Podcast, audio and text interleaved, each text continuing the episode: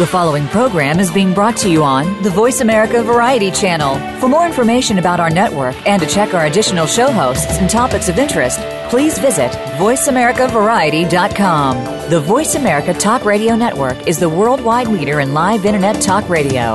Visit VoiceAmerica.com. The views and ideas expressed on the following program are strictly those of the host or guests and do not necessarily reflect the views and ideas held by the Voice America Talk Radio Network, its staff, and management.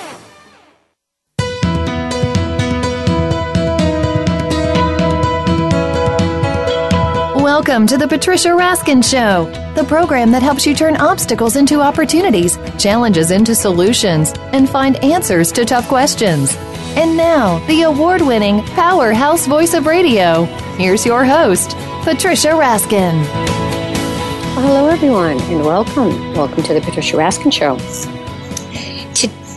Hello, yes, I'm just going to introduce you for a minute, Linda. We have a great guest. Her name is Linda Dahl. Her book is Loving Our Addicted Daughters Back to Life. Just want to give uh, our audience some sales points here to let you know really the statistics. 5 million women, 5.7% of females, age 12 and over are addicts, according to the National Council on Alcoholism and Drug Dependence. That was in 2012. Prescription drug use by young people of both genders is America's number one health problem, reports the National Center on Addiction and Substance Abuse at Columbia University. That was in 2011. And millions of parents and other family members, friends, and partners are negatively impacted by a loved one's disease of addiction. Linda Dahl is our expert today and our author. Her book, again, is Loving Our Addicted Daughters Back to Health. It's a guidebook for parents. Linda Dahl is the author of the New York Times Notable Book of the Year and recipient of the Best Creative Writing for 2010 award by Writers in the Sky. During her 30 year writing career, she's published six books and has been featured on numerous radio and print interviews, including NPR, BBC, Canadian, German, French, and Scandinavian broadcasts. Welcome, Linda. Thank you. I'm so glad to be with you. Thank you. All right. Why did you write Loving Our Addicted Daughters back to life. Did you experience this personally? Yes, indeed. Uh, yeah, the book came out of my own experience with my um, then teenage daughter who became progressively went from risky drug use mm. and uh, ended up becoming addicted to opiates and um, in that process, which is heartrending for parents, I uh, had many, many questions, and it was difficult to get the answers. And I decided to write the book that I wish I'd had mm. when I was searching so hard to help her. And I do want to say that she is uh, some years into recovery today. Mm-hmm. She's, she's happy, healthy, and uh, living a good life. So there's there's a lot of hope. Yeah, and that's really what you write about in your book is offering parents hope. How is this book unique, Linda? It's it's the first book that that is really brings together all kinds of research that deals specifically with women and their needs and young women uh, that's written for you know a general audience mm. and that hasn't for some reason no one has really thought to do that before Mm, yeah. Well, and it's firsthand. Well, there it turns out there's a, a tremendous amount of of uh, valuable research that's that's been done that that should be that should be known. Mm, important. Now, how does this book address recovery? Oh, recovery. Um, it, it, I think it addresses it constantly in insofar as um, you know, what the aim, what the aim of a, of a parent always is, is, is to help their daughter become healthy. And uh, it's about health and it's about understanding uh, a, a chronic brain disease mm. that doesn't have a cure, but does have, um, like many other diseases, can be um, well managed so that health can be recovered. So recovery is built into every aspect of, you know, dealing with uh, a, a child, in this case, a young woman, who might be struggling with um, addiction in one way or another. Mm. Yeah, and in your book, would you say the target audience for your book, Linda, is parents because the subtitle is a guidebook for parents? Yes, yes, it really is for parents or other loved ones. Uh, it, you know, I have had a number of young women themselves who have been through the, you know, have been through recovery, read it and told me that they found it very helpful. And friends of mine, uh, like myself, I'm in recovery, by the way. I'm in mm. long-term recovery from um, addiction to alcohol. So I'm very familiar with the, you know, the recovery movement. Uh, but on the other hand, it's a completely different ballgame when it's your child you're dealing with. Mm-hmm. Yeah, it really is a completely different ballgame. But it's nice because this is what's really positive too is you've really targeted parents. What are some of the tips? Just give us the first thing. If, if a parent came to you and said to you, Linda, I have a daughter and there's an addiction issue and I don't know what to do. I don't know where to go. What's the first thing you would say to her? Well, the first thing I would say is that I would look for um, an addiction medicine specialist if they haven't already. Mm-hmm. Those are the people who are really trained to understand the symptoms of the disease, and oftentimes there are um, there's a problem very frequently with, with women of all ages with serious depression mm. and other kinds of issues. And that needs to be addressed as well as uh, the addiction itself. And so that would be the first thing that I would suggest is to get get a, somebody who really understands the disease and how to treat it properly.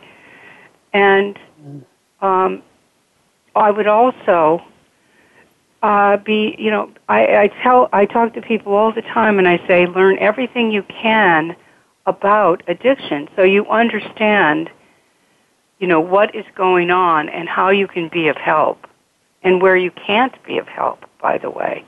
Mm-hmm. Mm, yeah, and where you can't be of help. And where is that? Where is it that you where is it that you just have to say, look, I have to let my child work this through with the therapist or with what they're doing? Well, or you know, it's it's it's that's a hard one to answer because I think I think we're all we all have different um, thresholds, if you will, in dealing with um, any kind of uh, life crisis. Mm-hmm. But I think it has to do with coming to terms with the fact that uh, it's like an old Al-Anon saying that I didn't cause this disease and I can't cure it. And so it it means realizing that um, my desire to protect my child and to keep my ch- my child uh, safe um, is something that actually can become harmful sometimes in dealing with addiction. And why that is is because, and I learned this for myself unknowingly, I was trying to protect her from the consequences of what she was doing, and I was mm-hmm. trying to protect myself, I think. Mm-hmm, and, sure. you know, I had to learn that I needed to, just as, you know, when you have a little kid who's getting on that first bicycle and that you take away the training wheels, it's a kind of, you know, the imagery is, is I think, very apt because – sometimes they have to fall down. They have to get those bruises and those scrapes, knowing that we love them and that we're going to be there to to um, soothe them, but allowing them to go through what they need to go through. Mm, yeah, and that's sometimes hard to watch, isn't it? Oh, I think it's hard at every stage with our with our own children, yeah. but um, I think that um, Why do you think? I want to ask you about the yeah. addiction rate. Do you think that it is climbing among young women? It seems to be. And why do you think that that is? Are we not communicating effectively? Are we not spending time talking to our kids? I mean, what do you think it is? Why is it? Um, why is it underdiagnosed, and why is addiction rate climbing among young women? Uh, why why is addiction underdiagnosed among young women? Yeah, I mean they continue to be underdiagnosed, yes, and the addiction rate's climbing. Why is that? Probably for a number of reasons, and I, I think one of them is um, simply that as parents, we first of all resist uh, the realization that that might be a problem, and um, you know I know that from my own experience, and and I'm not saying that to judge or blame anyone. But it's good to have that in the front of your head when you're dealing with your child. Another reason is because uh, women are often good at hiding it. Um, historically, there's been more, even more shame, a shame attached to women using drugs or alcohol, and um, young girls. This might, this is thoroughly unscientific, but I think they're sneakier I think they are they they definitely are more verbally adept than young men because their brains have have advanced a bit further along than than young men at when they're teenagers. And so they tend not to get in the kind of trouble, the kind of risk taking behavior that a, a young man might get mm. into. You know, like mm. this is part of, of the hormonal thing that's going on. And so that you, they might just spend a lot of time in their room, which is, by the way, something my daughter did a lot. And you think, well, this is a very moody teenager. Mm-hmm. So that's part of the reason. And then when they are diagnosed for depression, and apparently only about one third of girls are who, who, who need help with depression, it's infrequently that they're also tested for drug use. Mm. The two do so often go together, and I would just say as a parent to be be aware of that and you know be proactive when you're dealing with um, the medical community in that regard. Yeah, very important. All right, we're going to go to break. Um, but let's just ask you one thing. Do you think, before we go to break, do you think that drug tests are an effective deterrent? What do you think about that? Well, I have mixed feelings about that because I think, number one, well, above all, if you're going to do a drug test, have a game plan mm-hmm. before you do it. Be prepared if the drug test comes back positive with what how you're going to follow through with it. Mm-hmm. Um, and it should be something practical. Also, kids are extremely clever at um, what's the word I'm looking for here? Fudging a drug test. Mm-hmm. So it's one it's one helpful tool in the kit, um, and it can be very helpful. But but it, I would say there needs to be a whole group of things that we do, and above all, it's how how much we're conversing and how effectively we're we're talking with our kids. Yeah. All right, we're going to take a break, and when we come back, we are talking to Linda Dahl. Her book is Loving Our Addicted Daughters Back to Life, a guidebook for parents. You're listening to The Patricia Raskin Show right here on VoiceAmerica.com. Stay tuned, we'll be right back.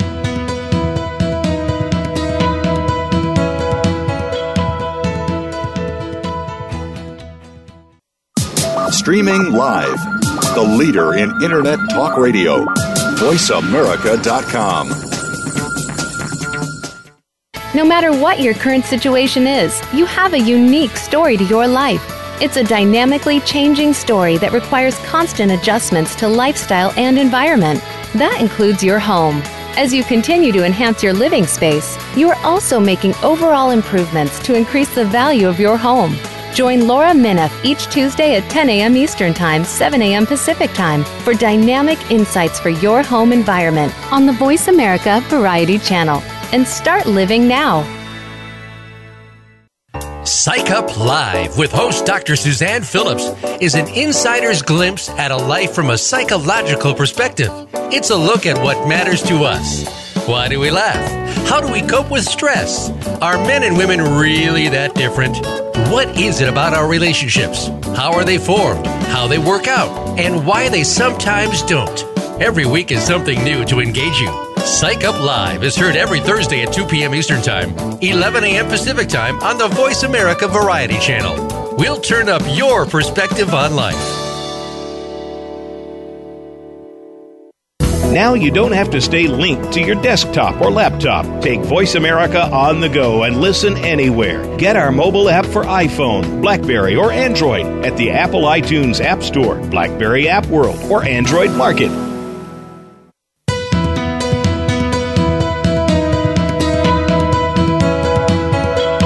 Are listening to The Patricia Raskin Show. If you wish to call into our program today, please call 1 866 472 5788. That number again is 1 866 472 5788. You may also send an email to patricia at patriciaraskin.com. Now, back to The Patricia Raskin Show.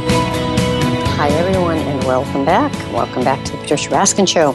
My guest is Linda Dahl. Her book is Loving Our Addicted Daughters Back to Life a guidebook for parents. And Linda Dahl is the author of six books, including Morning Glory, chosen as New York Times Notable Book of the Year. She's been featured on numerous radio and print interviews, including NPR programs, BBC, and other international broadcasts. And she writes about difficult issues and addiction and recovery. And welcome back, Linda. Thank you. All right.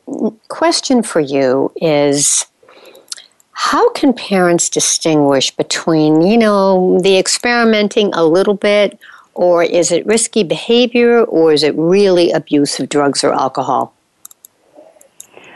You know, I think um, it's hard, and I I think that the main point to take take from this is that uh, whether it be physical dependence, which is full blown addiction, or just risky use or experimenting, that all of these are signs that, that there's that, that something is troubling this young woman. And also we have to keep in mind and and I it, it is that uh, and this does happen that sometimes uh, it's there's only one use and it leads to tragedy. Um, mm-hmm. So it it needs to be there. It needs to be dealt with seriously. And I, but not, but I think that the mistake that sometimes I, I certainly made and that other parents have told me they made is that they um, both overreacted and underreacted. And what I mean by that is that, that it, it, the, their fear was so strong that they would, uh, you know, use draconian methods with their children, like mm. you, you know, mm. you're taking away you know all your rights and you're grounded for a month. And actually when we think that through is that addressing what's really troubling that child? So mm. i would say to look at that aspect of it regardless of where it is on the continuum of use. And that um, remembering too that for adolescent girls um, and this is physiologically hormonally when they start to experiment with drugs they tend to move faster into addiction than boys do. And this is partly because of estrogen and its surges. So I would immediately, if I were the parent, um, speak to my child and say, What's troubling you? How can I help you? And follow that up with, um, you know, with an appointment at um, an addiction counselor who really understands adolescence and preferably one who understands the psychology of women. Mm, okay, very important. Now, what about parents having the talk about drugs and alcohol with their daughters? I mean, should you bring up the topic even if you don't suspect your daughter's using, or should you wait till you see the signs of abuse? Because, you know, you might get a very strong reaction, as I'm sure you know. Yeah, well, I mean, know, what did I, you do with your daughter? Did you bring it up? Well, it was my my experience might be a little different because, as I said, I myself am a recovered alcoholic. And, you know, I've been involved in a 12 step program throughout that recovery. And my daughter, when she was born, I was, I was uh, in recovery. So, in one sense, it was natural for her to have one parent who was open about it. And, but on the other hand, she saw the recovery side. She didn't see the downside. Um, I think the talk uh, is something that um, is an ongoing conversation, mm-hmm. and it's part of a larger conversation that, that we need to have with our kids.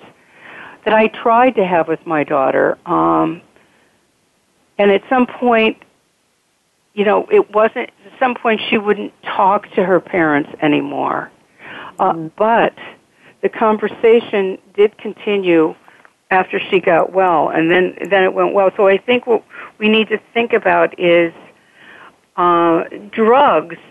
It, it, this isn't something that just comes out of nowhere. The girls are feel a tremendous amount of um, pressure on them in terms of body image. I mean, mm-hmm. Mm-hmm. You know, far more than they did when I was a teenager. You know, the social media. So that's one thing. There's the peer pressure. There's the easy availability.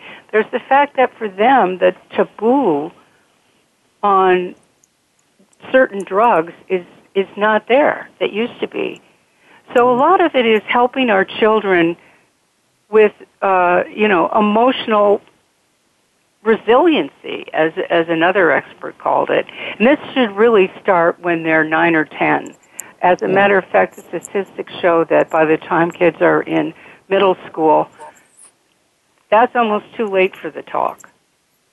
The, it, or for the beginning of the talk, if you will.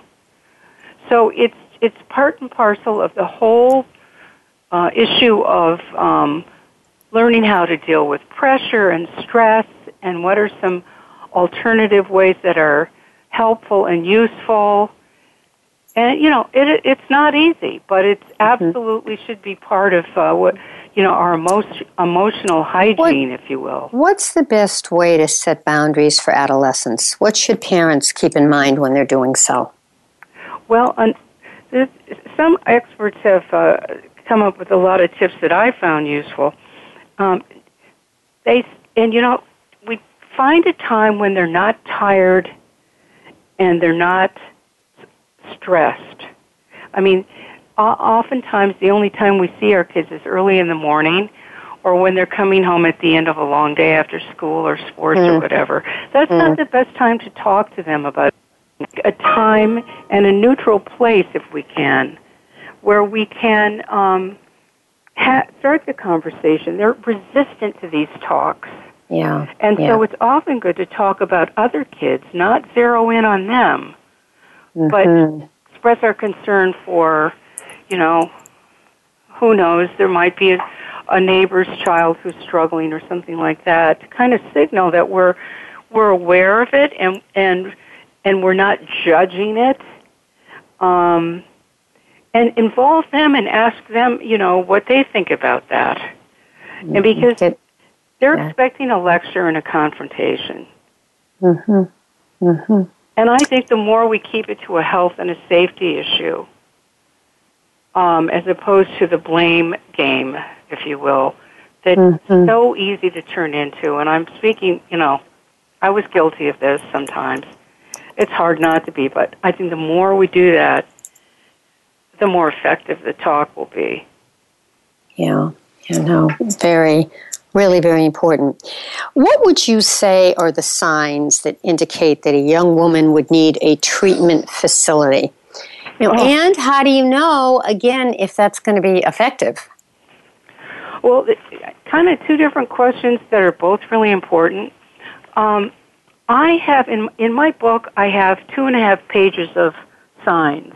There are a lot of things that we can look at, um, and I would just say that that if there's a cluster of several things, that that's a really good, you know, trust your gut sign. One of the things for young women is, um, a, and young men, by the way, is a sudden change in friends. Mm. Different friends, or you don't know them, or they won't introduce you to them. That's a biggie. Mm-hmm. Uh, for young women, um, mm. And this was the case with my daughter. Suddenly, she wasn't didn't seem interest, that interested in grooming. Mm. She was mm. wearing the same clothes, you know, that she would never have done that before. Yeah, she see, really, you saw a change. Mm-hmm. Pardon? Yeah, you saw a change. Yes, and then things like uh, just classic things like spoons going missing, straws going missing, finding tinfoil in their room. Well, there's just a whole lot of things about the paraphernalia that may be in use. Mm-hmm. But um, once you, you know, everyone I've talked to, all the other parents say that they all would, the one thing they would suggest to other parents is trust your instincts.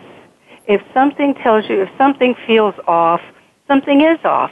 Well, it may not be drugs, but it, you know, in this day and age, it very well may be.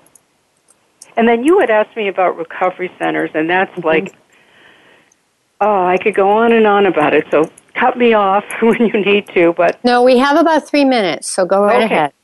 Well, I think this gets to kind of the heart of the the issue, and that is that you know we don't have any federal standards for um, whether you want to call it rehabs, recovery centers, treatment facilities. So, so I, and this was part of the thing that got me to write the book. How, what questions are you supposed to ask them? How do you know if it's an effective treatment center? Um, there are some things. There's a whole checklist I have in the book. Among them, uh, you know, is do they have a medical a medical detox on site or as part of their recovery center? That's that's a, a key. Do they have a family involvement program? They should. Um, do they uh, are they dealing with gender specific treatment issues? They should because both females and males really need, and in, looking at girls in particular here, there's certain kinds of therapy they need. Trauma is uh, is frequent. It's as high as 80% among addicted women of all ages. And it's often because of sexual trauma, though not always. This is something they're not going to talk about. It's, it takes a long time, which is why they suggest at least 90 days of treatment, plus a good aftercare plan. And it sounds overwhelming at first, but the thing is, it's, to me, it's like all right, this is a disease. It's a it's a very serious disease, and just as it, with any other disease, if the do- if I'm told by the medical uh, my doctors, you know, this is the best cancer center for you, and this is what's going to take. Well, that's what I'm going to do. Um, um, we need to have the same attitude about uh, the disease of addiction and the fact that very often there are co-occurring disorders, as they call it, and, and anything from depression to, um, you know, anxiety, bipolar. There can be a, a, a range of things. So all women, right, we, we ha- all right. Go ahead because we're going to have to close. Such yes. important information. Just give us your message for our listeners. We have maybe about thirty seconds left. There's hope, and there are 23 million Americans in recovery. A lot of them are young people. You know, keep the faith and find out everything you can about addiction and how you can help your daughters. All right. Thank you so much for being on the program. Really appreciate it. Well, Thank I appreciate you. very much your your offer. All right, Linda Dahl, the author of Loving Our Addicted Daughters Back to Life, a guidebook for parents. And the website, Linda, is? uh, lindadahl.com. Uh, okay, D A H L. All right, folks, stay online for a minute. All right, uh, coming up next is our second interview right here on voiceamerica.com. We'll be right back. I'm Patricia Raskin.